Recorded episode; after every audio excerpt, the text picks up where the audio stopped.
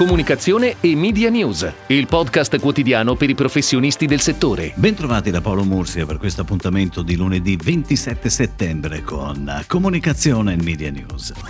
Come riportato dall'ANSA qualche giorno fa, nasce Vento, con il sostegno di Exor in partnership con Talent Garden, OGR Torino e Compagnia di San Paolo. Aiuterà i giovani a creare start-up con alto potenziale di sviluppo. Ogni anno 10 team potranno portare sul mercato aziende tech scalabili che rispondono a sfide lanciate da grandi imprese, quali Telepass, Reply e Unicredit. Sono aperte le candidature per i primi 30 giovani aspiranti imprenditori. Tutte le info e il modulo da compilare sul sito joinvento.com. Ed ora le breaking news in arrivo dalle agenzie a cura della redazione di Touchpoint Today.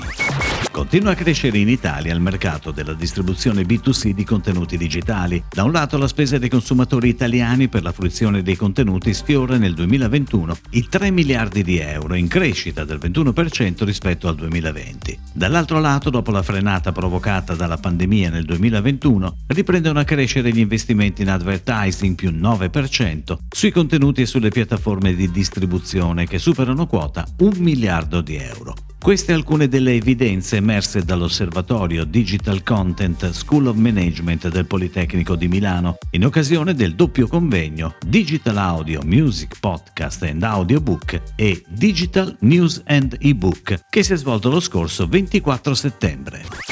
La più importante fiera del mondo dedicata al motociclo riparte con una nuova immagine affidandosi all'agenzia Yes Marini. Il progetto per EICMA parte dal rinnovamento di brand identity, logo e naming della manifestazione. La strategia di comunicazione si fonda su due elementi importanti, la storicità dell'evento e la sua proiezione nel futuro. Proprio per unire questi due elementi l'agenzia Yes Marini ha proposto la strada dell'arte creando il neofuturismo. La campagna così creata si muove indistintamente tra offline e online, tra cartaceo e digitale. Il copy è un inno al contatto fisico dopo due anni di sospensione della manifestazione. Bentornata adrenalina. Vuole rappresentare sia il piacere del viaggio che il piacere di ritrovarsi per un evento di tale importanza. Si è chiuso con un grande successo di seguito e di partecipanti il primo eSports Business Day, organizzato dall'Osservatorio Italiano eSports e Italian Exhibition Group alla Fiera di Rimini. Mercoledì 22 settembre all'interno della rassegna Enada dedicata al mondo dei giochi,